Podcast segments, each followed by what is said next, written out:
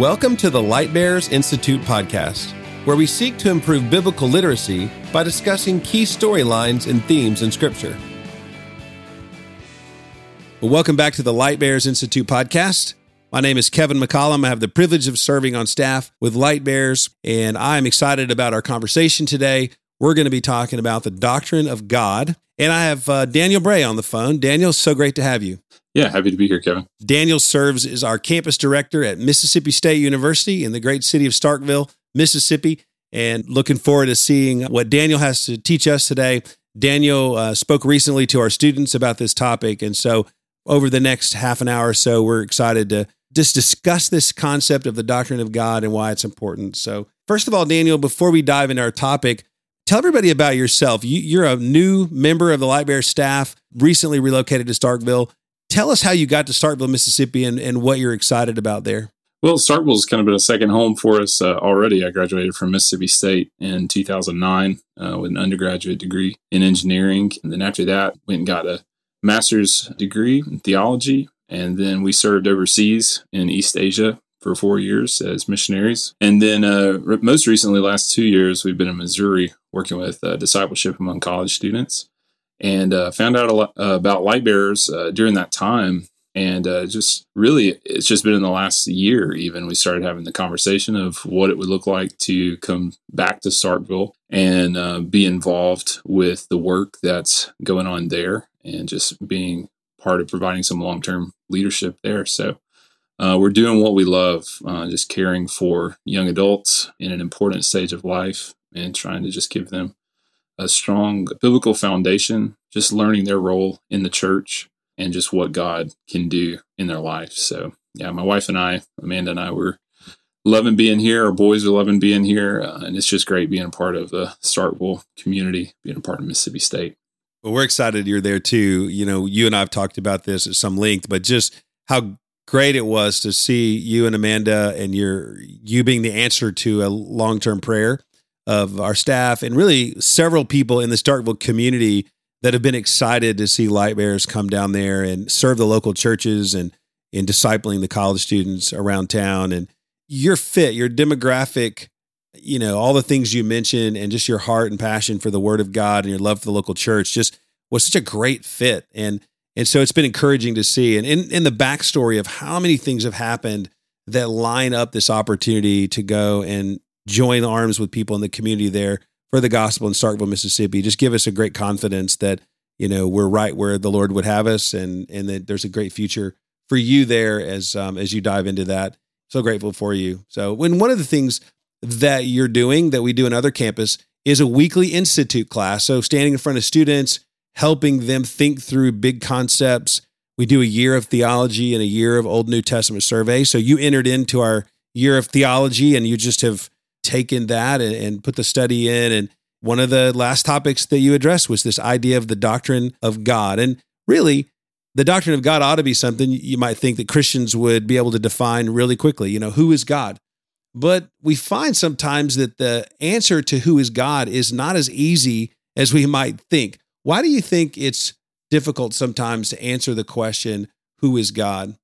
I think the reason it's a difficult question primarily is that the Bible nowhere attempts to prove or argue for the existence of God. I mean, we open to the first page of the Bible and uh, God is just there. But the important thing to, to read in that is that he's not silent. He's a God who speaks. He's a God who interacts. And this is uh, the Christian God that we see is one who cares for his creation, directs his people, and then for us, it's then how do we live before this God? What's he like? What does he expect from us? Yeah, I think in our Western mindset, we expect to see some progression. Start with my point of skepticism and prove yourself to be real, and then teach me more about you. But God just, as you pointed out really well, the beginning of the book here, God exists. God doesn't have to explain himself to man and sort of condescend to the point to say, let, let me prove to you that I exist when I'm actually the creator, you know, and our response to him isn't one of skepticism. Our response is supposed to be one of followership and, and love. And, and so, but God did reveal himself through different means. We'll, we'll talk about that, I think, a little bit in a minute. But as you were highlighting some big traits of God, big ideas about God, you had a few passages that you spent the most time on. One of them is in Romans 11. Romans 11 33 says, Oh, the depths and riches and wisdom and knowledge of God. How unsearchable are his judgments, how inscrutable his ways. Why did you pick that passage? And what do you think that says about God that's important for us to understand? Yeah, I mean that that verse in Romans 11 goes along with other verses that just show us how unapproachable God is, how unsearchable he is, how wondrous he is, how beyond us he is. And I mean here in, in Romans it says his judgments are unsearchable, his ways are untraceable. So, how are we expected to talk about a God who's incomparably great, absolutely sovereign, in control, his way goes? He's radically other than everything that exists outside of himself. So, do we just stop there and say well, we can never know anything about God? I mean, that's been the case uh, historically. There's been a trend towards a mystical theology, which says we can never really, we can't really know anything about God. We just have to kind of have a feeling about it. And then there's also the the other end of that spectrum is natural theology that says like we start with nature and we start with things and say like this is how we learn about God is by examining creation and um, the order of the world. But I think really Orthodox belief is somewhere in the middle, where God has revealed Himself, but He also expects us to reason through his word and reason from creation to see what he's truly about. Uh, I think the, the clearest example of that is in Romans chapter 1, where Paul says that, you know, God has revealed himself in nature to an extent that people are without excuse when it comes to knowing whether there is there's a god or there's not a god. But that general revelation that's given through creation isn't sufficient for us to know what god expects of us. It doesn't tell us about ourselves. And so we need a a special revelation. We need god to speak. We need him to make himself known. What are some things that God has given us, or what are some ways that God has revealed himself that would be in that category that are unique, that special revelation?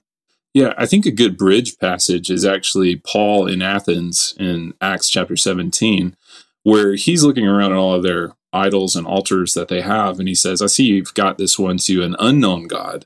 And so that's kind of the general revelation of like, you know that there is this God that maybe you don't understand or know. But he says, I'm going to tell you who this God is. And so he proceeds to uh, walk through things that God has done in the past. So, like direct action that God has taken. I talk about direct action and indirect action. So, if you talk about the direct action of God, we can say, like, when God speaks to people audibly, or uh, the greatest example uh, many theologians would say is the Exodus from Egypt, uh, where he reveals himself to the Egyptians, all these plagues happen the Red Sea is parted. And it says that all of this was done so that people would know that there is a God in Israel, like that he is the Lord of Lords, that he's this most high God. Uh, so we have lots of examples of direct action throughout the Old Testament. But then in the New Testament, the most important direct action that we have is from John chapter 1, talking about Jesus and incarnation, that the Word became flesh you know, this spiritual God, this unsearchable, unknowable, unreachable, beyondness God, he has broken through into his creation and he has asserted himself in a real, tangible way that we can see and feel and touch. And that speaks to us. And so, I mean, those are the most direct action that, that God has taken, but also indirect action then is we have the Bible, we have uh, the law, the writings, the prophets that make up the Old Testament and how they have disclosed the, the covenant, the promises that God makes with his people, uh, and how they work. And I think John 20, 31 gives us the, the biggest example of what these writings are for the Old Testament and the New Testament. John gives us the purpose of his gospel. He says, But these are written so that you may believe that Jesus is the Messiah, the Son of God, and that by believing you may have life in his name. So we don't need God to speak to us from the heavens because He has spoken. He has done these things. He has worked. And uh, these things have been written so that we can believe in Jesus and that by believing we can have life in His name. Yes. So then the purpose of his direct and indirect action are the same. That's right. Salvation. That's right. And so, really taking this idea of general revelation, special revelation, you talked about direct action, indirect action. Theologically, it paints this great picture that we have a God who initiates revelation of himself. He wants to be known by us. And he's taken the action to do that. He initiated it, even in creating the first time. You know, we've talked about this in a recent talk we did through biblical theology, but there's no sense that God created the world for any other purpose other than to put himself on display because he is a creator. And so he revealed himself to Adam and Eve. He's revealed himself throughout the ages. And that's always come at his initiative. And what a gracious thing this God has done to tell us the truth about himself a good, faithful, kind, just God. And his actions continue just to put himself on display. A concept that I think is also sometimes difficult to explain. And people have tried with little cute illustrations, but this idea of the Trinity. And as you said, the Bible doesn't have a who is God, dot, dot, dot, here's your answer. It also doesn't tell us the definition of what the Trinity is. So let's spend a, a little bit of time talking about the Trinity. What is the Trinity? Who is the Trinity? And just talk about the concept of the Trinity. Yeah, I think um, we have to start. It's it seems like an awkward place to start. Like, why are we going to talk about Trinity when uh, the word Trinity doesn't even appear in our Bible? But you you cannot talk about God's history of salvation without talking about how He has revealed Himself in that history, and He's revealed Himself as the Father, as the Son, and as the Holy Spirit, even from the very beginning. You know, Genesis one two uh, talks about the the Spirit of God hovering over the surface of the waters, and you know he speaks that he's breaking through into that creation, interacting with that creation, like the uh, like the sun interacts with creation. Uh, there, there's an element of uh, Trinity even even then. Uh, all throughout the prophets, uh, Isaiah and, and others, even even strange little appearances like in Genesis 18, where there's these three men that appear to Abraham they speak kind of with the singular purpose and voice. And they, so, and then Abraham like worships worships these men in, in a singular fashion. There's some mystery there uh, with that. And different references the Spirit of the Lord who comes on people, interacts with people. God appears, this angel of the Lord. Uh, so we see God interacting um, in diverse ways, but very intentional ways throughout the Bible in the Old Testament. But then in the New Testament, the Trinity just leaps off the pages uh, of the New Testament. In Matthew 3, Jesus' baptism, you see Jesus, you hear a voice from heaven, and then the Spirit descends on him uh, like a dove. Within the Great Commission in Matthew 28, Jesus says that people are to be baptized in the name of the Father, the Son, and the Holy Spirit. And then, even within the, the apostles, you have Paul speaking in, in 2 Corinthians how he prays, saying at the end, the, the grace of the Lord Jesus Christ, the love of God, and the fellowship of the Holy Spirit be with you all.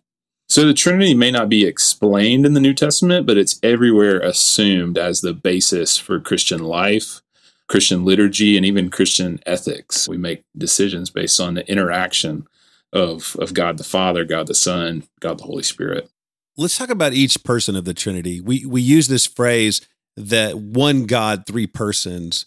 So three persons: God the Father, God the Son, and God the Spirit. So let's start with God the Father and take us a inside sort of the theological understanding of who God the Father is, and maybe some ways he was addressed even throughout history. Well, I mean, we said at the beginning, it's very clear from the very beginning that God is just there, but he is a God who interacts. He is a God who interacts with creation. He's personal God. He wants to, to be known.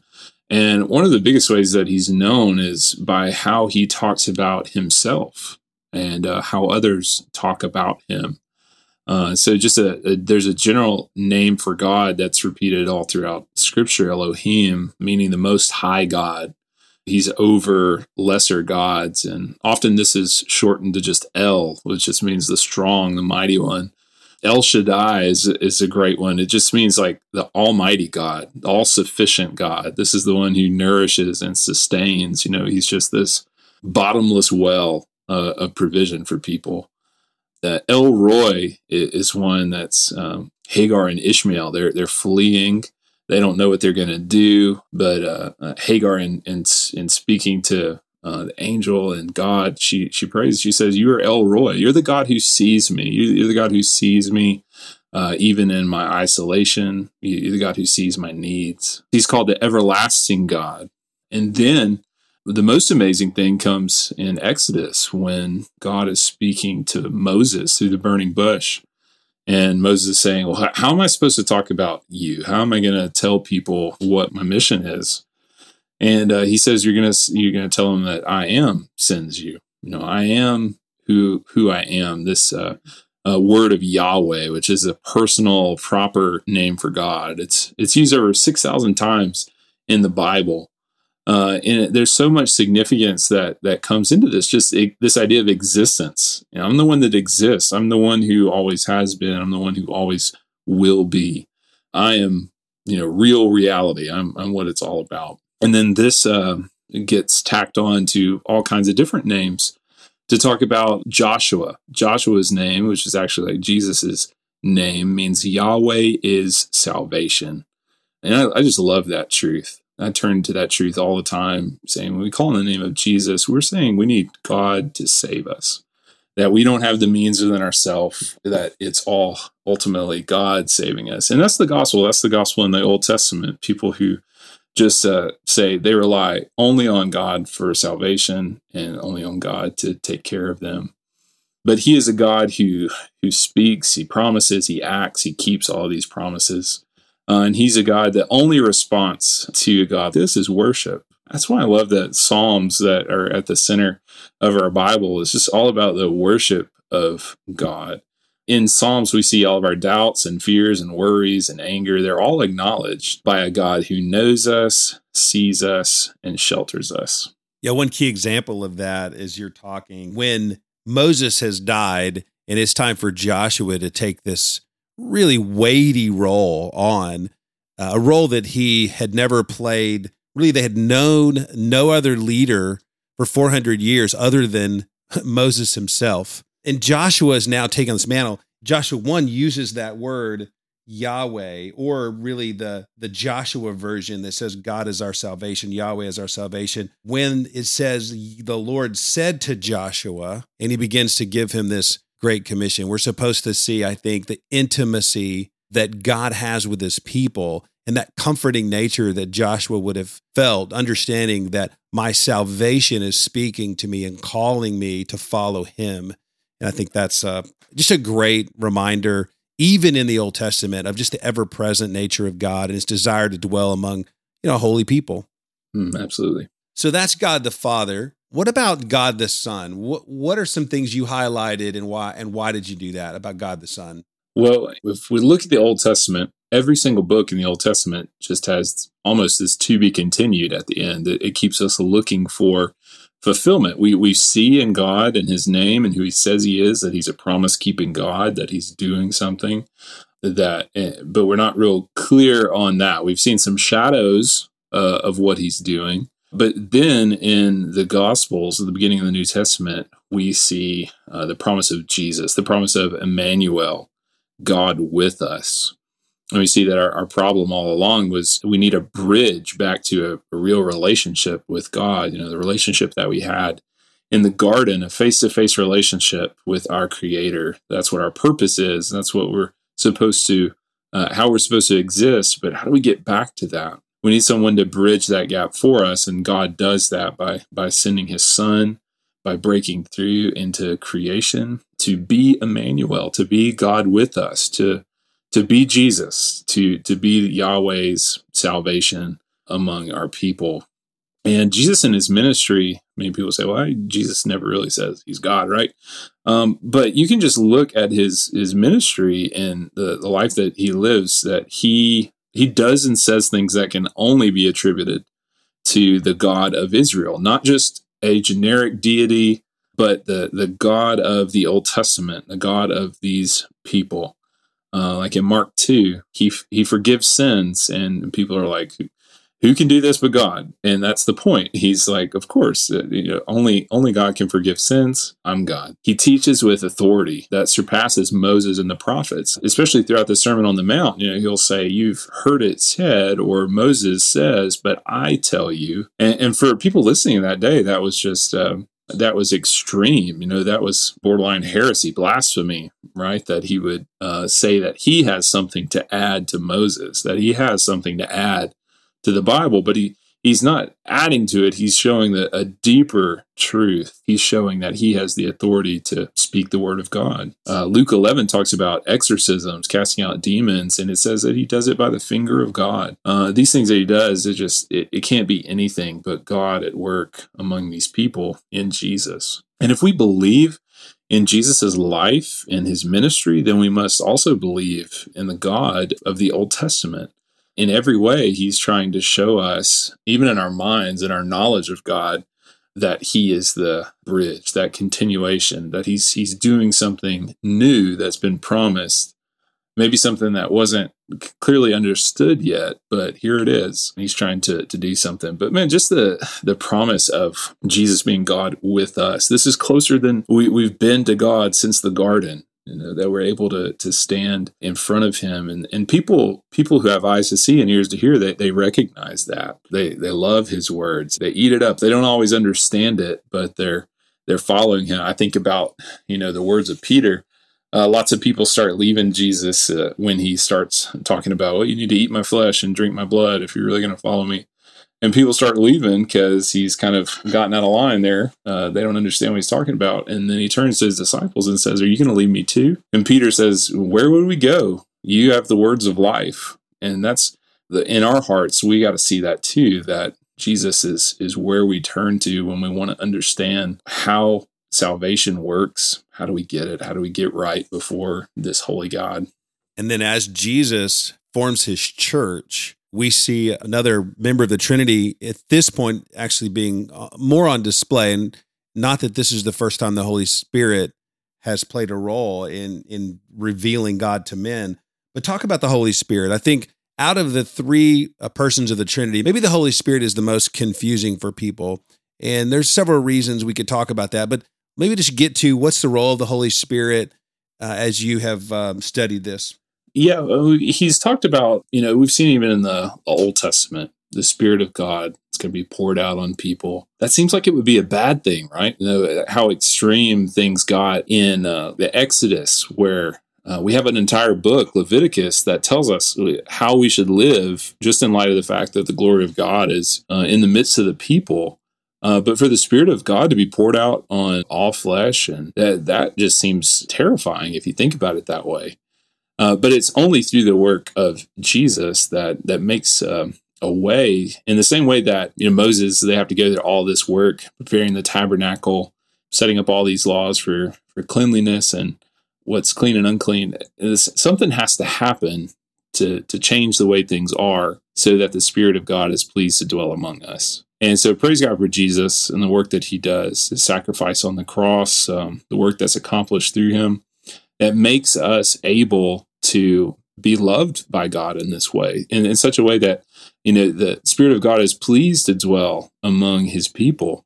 That we now participate in a way in the Trinity. It's, it's so much more than just us standing in face to face with God. That, that He's He's with us and He's a part of us. Uh, Jesus even says that the Spirit is the regenerator of believers that helps us be born again He's the one that does this work of of helping make us new. And he's also he, he, it's at the beginning, but it's all through our life as well. He's the one who sanctifies us and helps to make us more like Christ. In John 14 through 16, there's so much that's talked about the Father and the Son giving and sending the Spirit. The word that's used there uh, is translated as comforter, counselor, advocate, helper. We need that. I mean, we need the Spirit to be our, our comforter and our counselor between us and God. But it also says how the Spirit is going to testify about the Son. He's going to, uh, you know, help us to to understand more clearly who Jesus is, uh, how we should be like Him. In John, there talks about how uh, the Holy Spirit teaches, reminds, guides the disciples concerning Jesus. And the same is true for us now. Uh, and then one of the biggest ones is that the Spirit will convict the world concerning sins. And He's going to show us what is true righteousness and warn us uh, against the coming judgment on the world. And so that reminder, that conviction uh, of sin is evidence that there's real change that's taking place in our life. Uh, all of these things uh, are needed. But then in the church, we see how the Spirit serves the church. It goes out uh, inspiring the the written word, inspiring um, just the transmission of uh, biblical truth. The the Spirit illuminates Scripture for us, in that when we we read it, it shows us. Uh, you know, uh, all along the way as we've been reading, we've gotten these dots. You know, like, okay, well, I see what that's talking about. I see what that's talking about. But it's like the Spirit comes in and shows us how all the dots are connected. It helps to just reveal the truth on a deeper level to us. Um, so uh, I, I, really I talk about the the spirit in the church and just how it's God at work in His people, shaping His people, making His people. Jesus has provided the means, but the Spirit of God in in the church just continues to unite us, continues to build us up as this um, as this spiritual house for God can't deny the work that the Spirit did, and especially in the first century church, and just the dramatic changes that happen with church growth and the things that happen around the world still today. You just can't deny that the same Spirit of God that was doing amazing things in the Old Testament, that was vital in Jesus' ministry, is also now at work in God's people. You know, I think there's a misconception as we think about the Trinity that, you know, in the beginning there was God the Father and the God the Father created. He spoke, he had a will, and he ruled from on high, revealed himself, called people to be prophets, set up kings, and all these things. And then Jesus came on the scene, had his season of ministry, saving people. And then the Holy Spirit came on the scene, advancing the work that God started, Jesus continued, and now the Holy Spirit sustains for all eternity. But really, that's a misconception that I think people have when really the Trinity in full, in perfect community with one another, existed before Genesis 1 1. And the Trinity today exists in their full role and will for all eternity. As you think about each person of the Trinity and the work that they do, from the beginning, God has spoken. God has revealed himself. In the beginning, Jesus has created and saved. And in the beginning, the Holy Spirit has bound up and reminded and comforted and, and sealed the things that God the Father wills to happen. And that's the work he's done throughout creation. And really, now let's bring it personal. Isn't that the same role they have in salvation? So maybe speak to this idea to the individual now as God has revealed himself and we're learning more about him conceptually, what does it mean to know him personally and how does God initiate that and what's our response to be?